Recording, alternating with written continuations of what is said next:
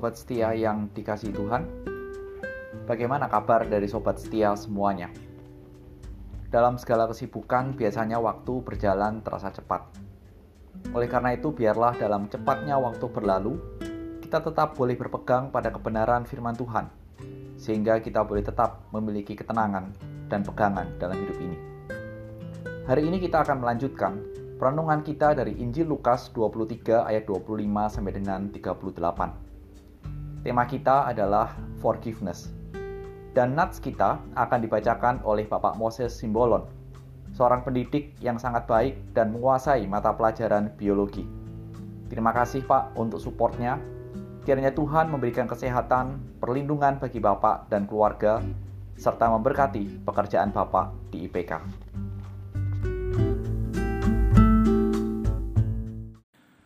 Lukas 23 ayat 26 sampai 38. Demikian firman Tuhan. Yesus dibawa untuk disalibkan. Ketika mereka membawa Yesus, mereka menahan seorang yang bernama Simon dari Kirene yang baru datang dari luar kota. Lalu diletakkan salib itu di atas bahunya supaya dipikulnya sambil mengikuti Yesus. Sejumlah besar orang mengikuti dia, di antaranya banyak perempuan yang menangisi dan meratapi dia. Yesus berpaling kepada mereka dan berkata, Hai putri-putri Yerusalem, janganlah kamu menangisi aku, melainkan tangisilah dirimu sendiri dan anak-anakmu. Sebab lihat, akan tiba masanya orang berkata, Berbahagialah perempuan mandul yang rahimnya tidak pernah melahirkan, dan yang susunya tidak pernah menyusui, maka orang akan mulai berkata kepada gunung-gunung, "Runtuhlah menimpa kami," dan kepada bukit-bukit, "Timbunilah kami." Sebab jikalau orang berbuat demikian dengan kayu hidup, apakah yang akan terjadi dengan kayu kering? Dan ada juga digiring dua orang lain, yaitu dua penjahat untuk dihukum mati bersama-sama dengan dia.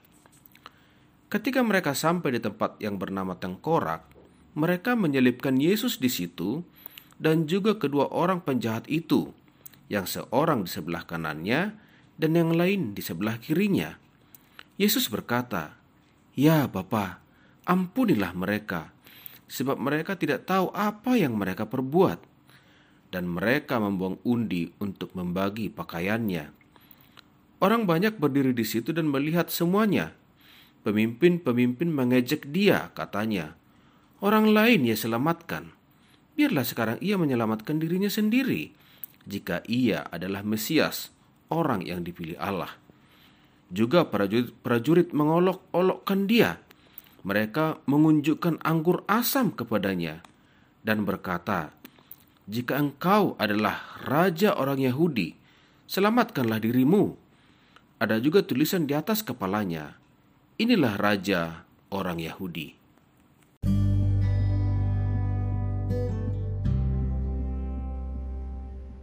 Mari terlebih dahulu kita berdoa. Tuhan Yesus sekali lagi ajar kami untuk menjadi pelaku firman Tuhan. Demi Kristus, amin. Sobat setia, istilah jaga image dalam beberapa waktu yang lalu sangat viral dan sampai saat ini jaim masih dihidupi oleh banyak orang. Dan sangat mungkin kita pun juga melakukan itu. Konsep jaim adalah bila image kita terjaga atau terlihat baik, maka banyak orang yang sangat suka kalau image kita baik. Dan image Tuhan Yesus hancur berantakan ketika Tuhan Yesus harus memikul salibnya menuju bukit Golgota. Apa hubungannya image dan salib yang dipikul oleh Tuhan Yesus? Tradisi saat itu, seorang penjahat yang dihukum harus membawa salibnya sendiri, memikul. Dan hal itu dilakukan sebagai suatu peringatan kepada masyarakat. Kalau mereka bersalah, mereka dihukum, diperlakukan seperti Tuhan Yesus, itulah penjahat. Itulah yang harus mereka terima. Saat itu Tuhan Yesus telah mendapat hukuman, cambukan yang mengakibatkan luka dan darah yang mengalir keluar dari tubuhnya. Banyaknya darah yang keluar dari tubuh manusia mengakibatkan tubuh manusia lemas dan tidak memiliki kekuatan untuk melakukan tindakan seperti memikul salib yang berat itu. Itulah sebabnya Simon dari Kirene diminta untuk membawa salib Tuhan Yesus. Namun kebayang bukan bagaimana image dari masyarakat terhadap Simon? Tidak mungkin dia menjelaskan dalam setiap meter dia melangkah mengatakan bahwa aku hanya membantu dan aku bukan penjahat. Tidak bisa. Kemudian dijelaskan pula dalam cerita ini bahwa ada dua penjahat yang dihukum bersama-sama dengan Tuhan Yesus. Hal ini jelas bukan sebuah kesengajaan, tetapi hal ini benar-benar menegaskan menggenapi apa yang tertulis dalam Yesaya 53 ayat 12 bahwa ia Tuhan Yesus terhitung di antara pemberontak-pemberontak. Benar-benar jelas bahwa Tuhan yang tidak melakukan kejahatan terhitung dan dianggap sebagai orang seorang penjahat. Dan ketika sampai di Bukit Golgota, maka orang-orang itu menyalibkan Tuhan Yesus bersama-sama dengan penjahat-penjahat itu. Dan yang menarik adalah di atas kayu salib itulah Tuhan Yesus memohonkan pengampunan untuk mereka. Apakah ini untuk memperbaiki image dari Tuhan Yesus? Tidak. Dan apa sebab Tuhan Yesus memohonkan hal itu? Karena dengan jelas dalam ayat itu dicatat karena mereka tidak tahu apa yang mereka lakukan. Mungkin di sini kita berkata, "What? Apaan itu?" Dan mari kita mengingat. Sejak tulisan-tulisan dalam Injil Lukas yang lalu yang telah kita baca, kita bisa melihat bahwa mereka itu orang-orang yang selalu mencari kesalahan Tuhan Yesus, meskipun Tuhan Yesus tidak bersalah. Mereka berusaha menangkap, mereka berusaha membunuh, bahkan di akhir cerita dan sebelum nats ini dibaca, mereka bahkan meminta melepaskan Pilatus melepaskan Barabas dan meneriakkan dengan memberikan tekanan bahwa supaya Tuhan Yesus yang dihukum mati disalibkan. Apakah ketika mereka melakukan hal ini mereka tidak sadar?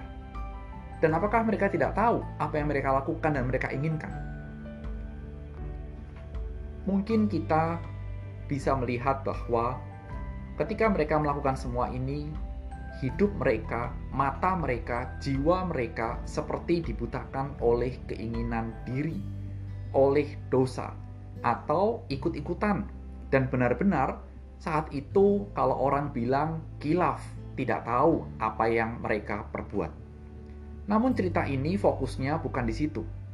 Fokus dari cerita ini salah satu yang bisa kita angkat dan menjadi pelajaran buat kita hari ini adalah bukan dari kelakuan orang-orang itu.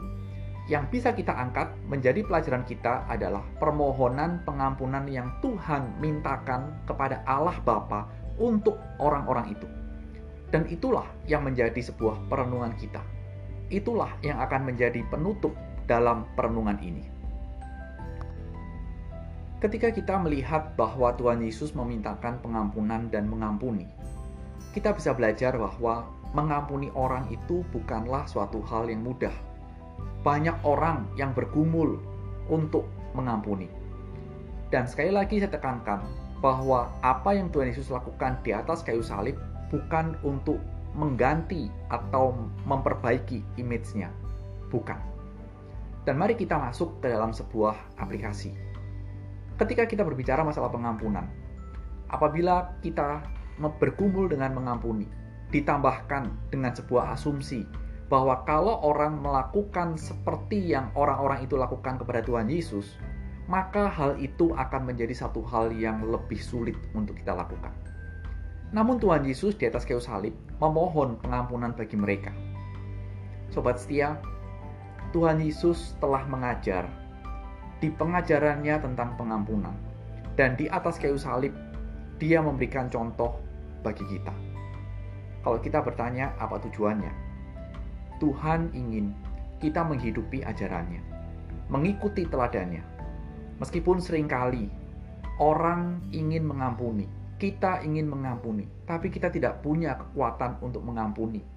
Dan kekuatan mengampuni inilah yang sering kali seakan-akan memberhentikan apa yang harus kita lakukan sesuai dengan kebenaran firman Tuhan. Dan apa yang dipilih? kita lebih sering untuk memilih melupakan daripada mengampuni. Karena apa? Tidak sanggup kita mengampuni. Kita lebih enak dan lebih memilih untuk melupakan. Betulkah pilihan itu? rasanya itu bukan pilihan yang benar. Kalau kita tidak memiliki kemampuan untuk mengampuni, sobat setia, mintalah kepada Tuhan kekuatan untuk mengampuni. Dan yakinlah, Tuhan akan memampukan kita untuk mengampuni melalui Roh Kudus yang tinggal dalam hidup kita. Sobat setia yang dikasih Tuhan, waktu kita berhasil mengampuni, Tuhan akan memberikan kelegaan, kemerdekaan kepada kita. Waktu kita tidak mengampuni, maka hidup kita akan menjadi seperti ada yang memperbudak hidup ini. Selamat merenungkan, dan sobat setia, mintalah kemampuan kepada Tuhan untuk kita bisa mengampuni orang yang bersalah kepada kita. Tuhan memberkati. thank you